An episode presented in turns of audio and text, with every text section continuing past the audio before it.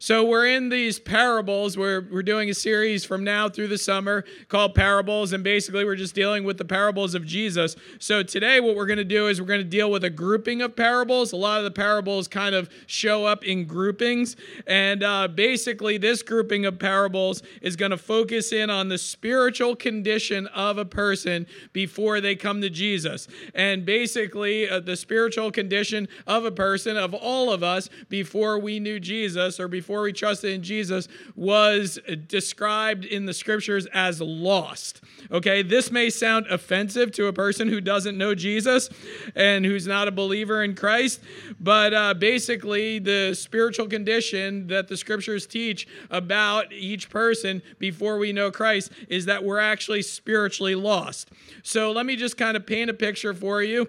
The scene of these parables right now is going to be a group of religious leaders leaders are actually criticizing and challenging Jesus because he's spending time with sinners. Okay? Jesus is spending time with sinners. So the religious leaders, they were the holy ones. They were the ones that were teaching everybody. And they looked at Jesus, they criticized him because he was spending time with people who were unholy and unclean. So in Luke chapter 15, it starts off in verse 1. It says this Now the tax collectors and sinners were all drawing near to hear Jesus. And the Pharisees and the scribes grumbled. These were the religious leaders. They grumbled, saying, This man receives sinners and eats with them. Now, so what Jesus does now is instead of just rebuking them, he answers them in three parables. Now, remember, parables are stories that illuminate a spiritual truth, or they're kind of like illustrations. So, in these parables, the primary teaching is about how God responds to lost people, how God responds to people that don't know Him. The secondary teaching of these three parables is going to be a rebuke of the religious leaders, those very people that were criticizing Jesus for spending time with these sinners or these people that did not know Him. And basically, it's, it, it's a rebuke of them for criticizing, but not only that, it's a rebuke of them because they do not have compassion for the people that are lost. So Jesus tells them the first parable. It starts in in uh, verse three. These first two parables are actually in the handout that you got, the worship handout. But it says this. So he told them this parable. What man of you, having a hundred sheep, if he lost one of them, does not leave the 99 in the open country and go after the one that is lost until he finds it.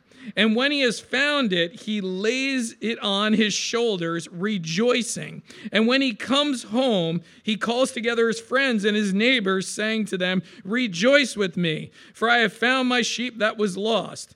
Just so, I tell you, there will be more joy in heaven over one sinner who repents than over 99 righteous person who need no repentance. Now, the first question I want to ask you is this Have you ever lost something? Have you ever lost something in your life? Some of you have lost things maybe 20 years ago and you still remember, ah, oh, I remember that I lost that. It bothers you, right? When you lose something. If that something had value, what did you do? If, if you had if, if that something had value you spent time and you looked for it maybe you reported it missing to somebody who could you know find it the authorities or whatever but you know what sometimes if you lose things that have no value you don't do much right i mean if you're at the grocery store and it's a windy day and you open your trunk and a plastic bag flies out and blows away. What do you do? You make the effort to try to get it so nobody thinks you're littering, right? But you know, it blows away and you're like, ah, I'm not going to catch up with that. You don't go inside and report it missing. You don't say, oh, I lost a plastic bag. I want to report it missing. If anybody finds it, it's mine. I'll be back later. You don't go hunt for it. You're just like, it's garbage, okay? It's not worth anything. It blew away. Hopefully, the person that finds it throws it away. But if you lose something that has value, you really hunt for it. You really look. So when we go back to this parable, this shepherd has a hundred sheep and one is lost. So he leaves the 99 and goes to the one. And some may think at this point, well, that's kind of irresponsible to leave the 99 to just go for the one. But you're actually missing the point because the 99 actually represent those who are found. In other words, those who are spiritually found.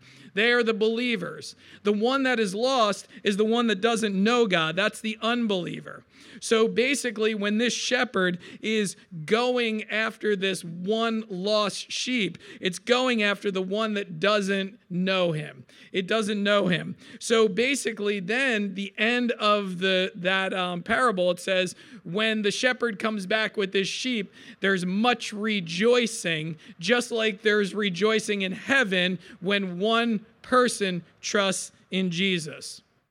Well, most would agree this shepherd probably represents Jesus, okay? Because Jesus in John chapter 10 actually calls himself the Good Shepherd, and he actually seeks out those that are lost. That's what Jesus did when he came to this earth. We were all lost in our sin. The scriptures tell us this we're all sinners in need of a Savior. Jesus is that good shepherd that came to save us from our own sin. Jesus died on the cross to pay the price for our sins. Jesus rose from the grave to prove that he is God. And Jesus says, All who believe will have eternal life. See, when a person trusts in Christ, the scriptures tell us this there's rejoicing in heaven. But the first thing that we have to uh, we have to learn from this grouping of parables is this that we are all valuable to God. Think about this shepherd, left the 99 for the one. It shows that that one did have extreme value. Each one has extreme value. Now, sometimes in life, you might feel like, you know what, I'm not worth much. Or maybe you have a bunch of failed relationships. Maybe you haven't achieved much. Maybe you've made huge mistake. Maybe mistakes. Maybe you don't have great relationships with people. Maybe it doesn't even seem like many people care about you. Maybe on this Mother's Day, you're just like, I don't really even like Mother's Day because me and my mom didn't have a good relationship. Maybe you don't feel worth much. But know this no matter what people say, you are valuable to God.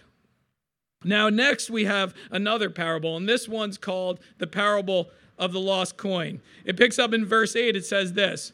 Or what woman having 10 silver coins, if she loses one coin, does not light a lamp and sweep the house and seek diligently until she finds it? And when she has found it, she calls together her friends and neighbors, saying, Rejoice with me, for I have found the coin that I have lost.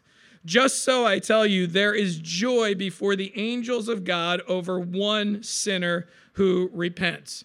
Now, obviously, this parable is very similar to the first because it focuses on something of value being lost.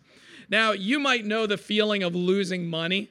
Nobody likes to lose money, but rarely do people say, "Oh, I lost money. Oh well, I have a few uh, I have a few more dollars." Most people like spend a little time to look for that money. So this woman had 10 coins. She lost one. She didn't say, Oh, I have nine more. She said, Oh, you know what? Let me figure out where this lost coin is. You don't have to put all the coins together for the coins to have value. Each coin individually has value. Obviously, when you put them all together, it's more value. But each coin individually has value, just like we're all valuable to God something of value, each person individually. But again, we see this concept. When the woman finds this coin, she goes and she rejoices, just as there is rejoicing in heaven when someone believes in Jesus. But there's this interesting detail in this parable. It says this the woman does this to find the coin. She lights a lamp, sweeps the house, and seeks diligently until she finds it. Now, some have suggested this that this parable represents the work of the Holy Spirit in our salvation because the light of the lamp illuminates so the woman can find what she's looking for. Well, do you realize the Holy Spirit illuminates truth in our lives? 1 Corinthians 2:10 says this, "These things God has revealed to us through the Spirit." Do you realize that before you even became a Christian, or maybe you're not a Christian yet, maybe you haven't trusted in Jesus, and you feel these like kind of promptings, or like you're like, oh, you know what, maybe I should go to church, or oh, you know what, maybe I should listen to this Christian person that's talking to me about the Lord. Oh, you know what? Maybe I should like get myself a Bible and start reading. So these things kind of happen, and some people are like, it was weird. I kind of felt like I should do this or felt like I should do that. Well, you know what? That's the Holy Spirit prompting you. And the Holy Spirit has work in your life and actually leads you to who Jesus is and what he's done. So, the next thing we learn about God is that the Holy Spirit actually prompts us to look to God, to help us to understand what we need to understand to give our lives over to Him. So, now we have these two parables. The first parable represents the work of Jesus, the Good Shepherd. The second parable represents the work of the Holy Spirit. Now, the last parable that we're going to look at is a little longer, but it's the parable of the lost son. Now, if the first one represents the work of Christ, the second one represents the work of the Holy Spirit, do you want to take a wild guess who the third one represents? Okay, it's the work of the Father. It's the work of the Father. Now, the parable of the prodigal son is probably I would I would venture to say that I've probably referenced this parable dozens, if not, you know, dozens of times. Dozens of times because it's such a beautiful illustration of how God seeks after us and loves us and welcomes us. So in Luke chapter 15, verse 11 through 24, it's not in the handout, but if you just listen, it says this there was a man who had two sons, and the younger of them said to his father, Father, give me the share of the property that is coming to me. And he has divided his property between them. Not many days later, the younger son gathered all that he had, took a journey into a far country, and there he squandered his property in reckless living. And when he had spent everything, a severe famine arose in that country, and he began to be in need. So he went and hired himself out to one of the citizens of the country, who sent him into the field to feed pigs. And he was longing to be fed with the pods that the pigs ate, and no one gave him anything. But when he came to himself, he said, How many of my father's hired servants have more than enough bread? but I perish here with hunger. I will arise and go to my father, and I will say, Father, I have sinned against heaven and before you. I am no longer worthy to be called your son. Treat me as one of your hired servants. And he arose and came to his father. But while he was still a long way off, his father saw him, felt compassion, ran and embraced him and kissed him. And the son said to him, Father, I have sinned against heaven and before you. I am no longer worthy to be called your son. But the father said to his servants, Bring quickly the best robe and put it on him. Put a ring on his hand and shoes on his feet. And bring the fattened calf and kill it. And let us eat and celebrate. For this son was dead, and he is alive again. He was lost, and he is found. And they began to celebrate. So now in this parable, we have this father and we have what they call a prodigal son. Now, prodigal means spending money in a reckless or careless way. So the son, obviously, we see the son treats his father in a very specific way and it's not good okay so let's look firstly how first how this son treats his father he goes up to his father and says hey dad i want my inheritance hey dad can you give me what's coming to me when you die. Tim Keller says on this point, this would be the equivalent of going up to your father and saying, Dad, I wish you were dead. Okay? What kind of son does that? To go to his dad and says that. Or it's like saying, Dad, I don't care about you.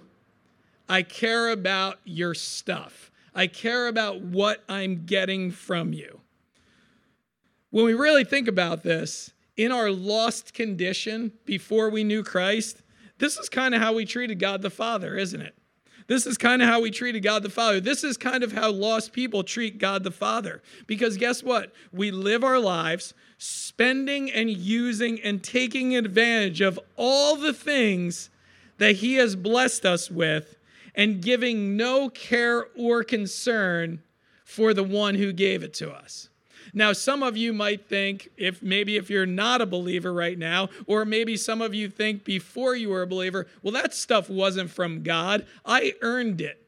I worked for that stuff. Let me just tell you what James 1:17 says. It says, "Every good and every perfect gift is from above, coming down from the Father of lights, with whom there is no variation or shadow due to change."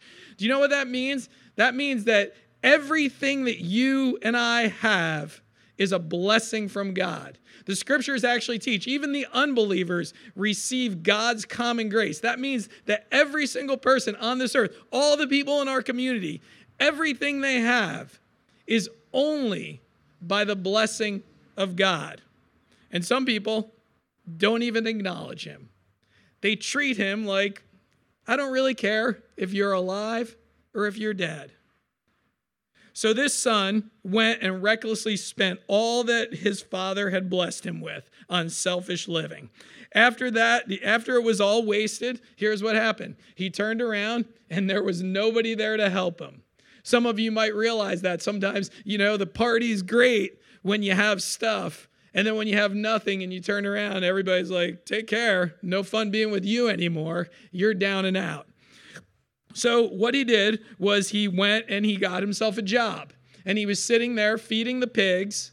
And he was so hungry and so down and out, he looked at what the pigs were eating and said, Mmm, that looks good. I want some of that because I'm that hungry. I mean, you got to figure this guy was so down and out because I can't imagine the pigs eating anything that I would want to eat. He was so down and out that he started to do some soul searching. Now, this is common, right? When people are down and out. They're so down and out. They're looking down, they're looking down, and then they realize I have nowhere to look but up. So it forced him to do this soul searching. The party was over, and there was a mess to clean up, and there was no one around to help. So then he thought, My dad can help. He remembered his dad. He remembered his dad. He thinks of the way his dad even treats the servants in his father's house. He thinks, you know what? I'm out here feeding these pigs. I'm hungry. I'm down and out. If I could just be a servant in my dad's house, that would be so much better than where I am right now. Because in fact, he was probably like, you know, my dad's a good man. My dad has resources. My dad will take care of me, even if I'm not worthy to be called his son. So now we have this son that decides to go home after he's offended his father. There's two notable things and important things that I want to tell you about what happens next. The first is the father's attitude. In verse 20, it says this While the son was still a long way off, his father saw him and felt compassion and ran and embraced him and kissed him. Now, think about this for a second. The son did not have the opportunity to actually even say anything to his father yet. The son was far off, and the father saw him and was so happy so willing and so eager to welcome him that he went out there and he embraced him and kissed him. Like that father didn't even know if the son was going to be like, hey, dad, can you just give me more money because I'm out and I just want to go do what I was doing before?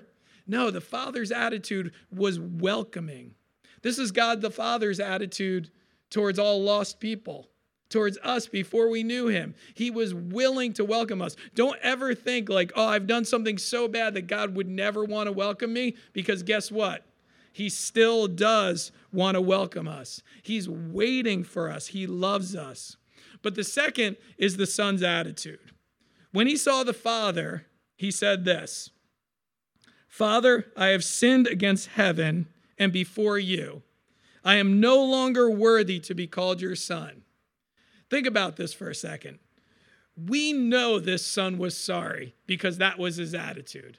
We know this son was sorry. He realized he did wrong. He realized that consequences could come his way. We know he was truly sorry because he actually said, I have sinned against heaven before you. I'm no longer worthy to be called your son. You know, sometimes we don't really know if somebody's sorry, right? I mean, some people are, you know, they they they get caught so we don't know if they're sorry. Okay? We don't know how, if you're a parent, you know this, right? You catch your kid doing something wrong, they're like, sorry, sorry, sorry. You're like, are they really sorry? Well, let's see. If they continue to do the same thing, then we know they probably are. But if they just say they're sorry because they, they're caught, you know, it's kind of up for debate. Well, this son, he was really sorry. He just said, Dad, if I could just come home and live as a servant in your household. He knew his actions could deem him unworthy of being called his father's son. So, what the father does next is a picture of the heavenly celebration there is when someone trusts in Jesus. The father basically said, Hey, let's throw a party. The father owned it all, he had the resources, most importantly, he cares so much for the son that the son was lost and now he's found. In fact, he said, "My son was dead." He just, you know, he he couldn't he couldn't text his son, "Hey son, how you doing?" Okay? He didn't know what the status of his son was. But he was so thankful that his son was alive, that he was willing to throw him the best party. Now, truth be told, spiritually speaking, apart from God, we're all spiritually dead. And now we're alive in Christ when we trust in Him. So that's a reason to celebrate. And you think everybody would be happy about that, right? You would think. I mean, I'm happy about that. This is a heartwarming story. You hear this story and you're like, wow, what a great dad. Yeah, the son kind of like got off the rails a little bit and now he's back. That's great. I love this father. I love this story. It's so heartwarming, right? You think everybody would be happy. But there's someone it's actually not. It's actually the older brother. Here's what happens. What happens next is what Jesus does in this grouping of parables is he circles all the way back to the beginning of the chapter. Remember, the main reason these parables were taught were because the religious leaders looked at Jesus and criticized that he was welcoming towards the sinners, towards the non-religious. So, the next thing that Jesus really wants to do is not only talk about the rejoicing and the fact that God cares so much and is willing to seek after the lost, he's actually challenging these religious leaders and saying, You need to have compassion on people that are lost. We as believers need to have compassion on people that are lost and need to be happy about the fact that God loves them so much and is willing to go after them. So here's the older brother. Here's what happens with him. Verse 25 in chapter 15 it says, "Now his older brother, his old the older son was in the field, and he came and drew near to the house. He heard the music and dancing." And he called to one of the servants and asked, "What what do these things mean? What's going on?" And he said to him, your brother has come home, and your father killed the fattened calf because he has received him back safe and sound. But he was angry and refused to go in. The brother was angry and refused to go in. His father came out to him and he said this.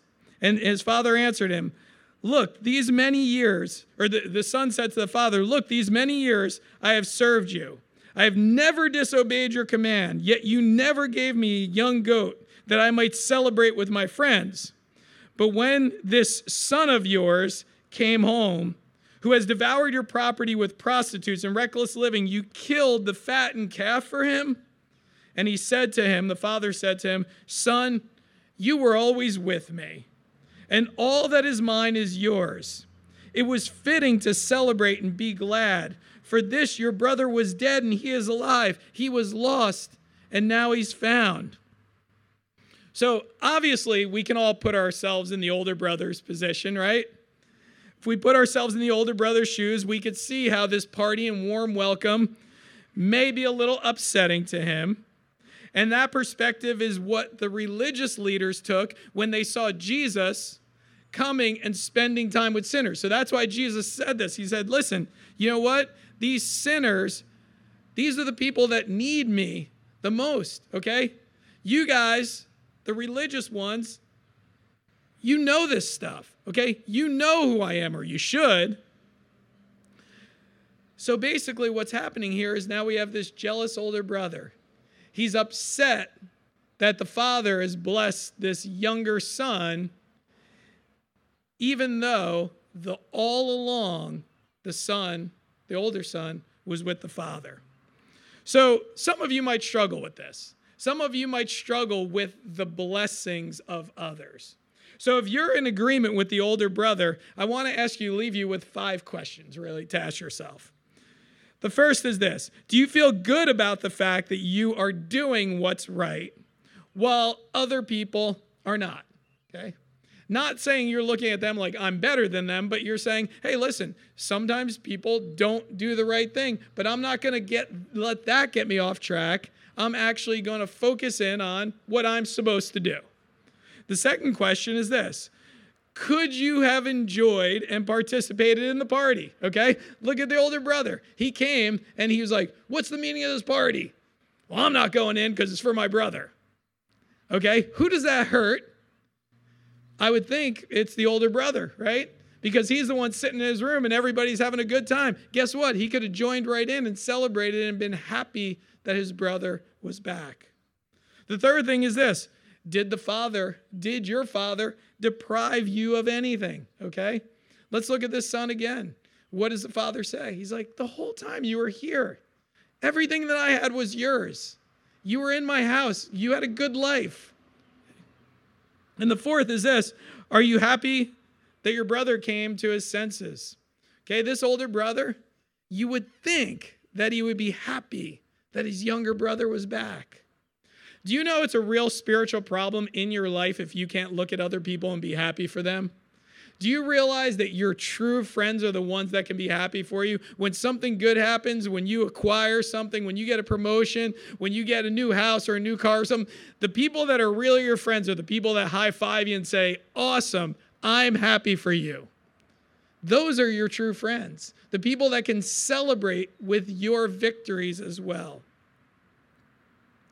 The fifth is this Isn't it the father's right to treat the brother how he wishes?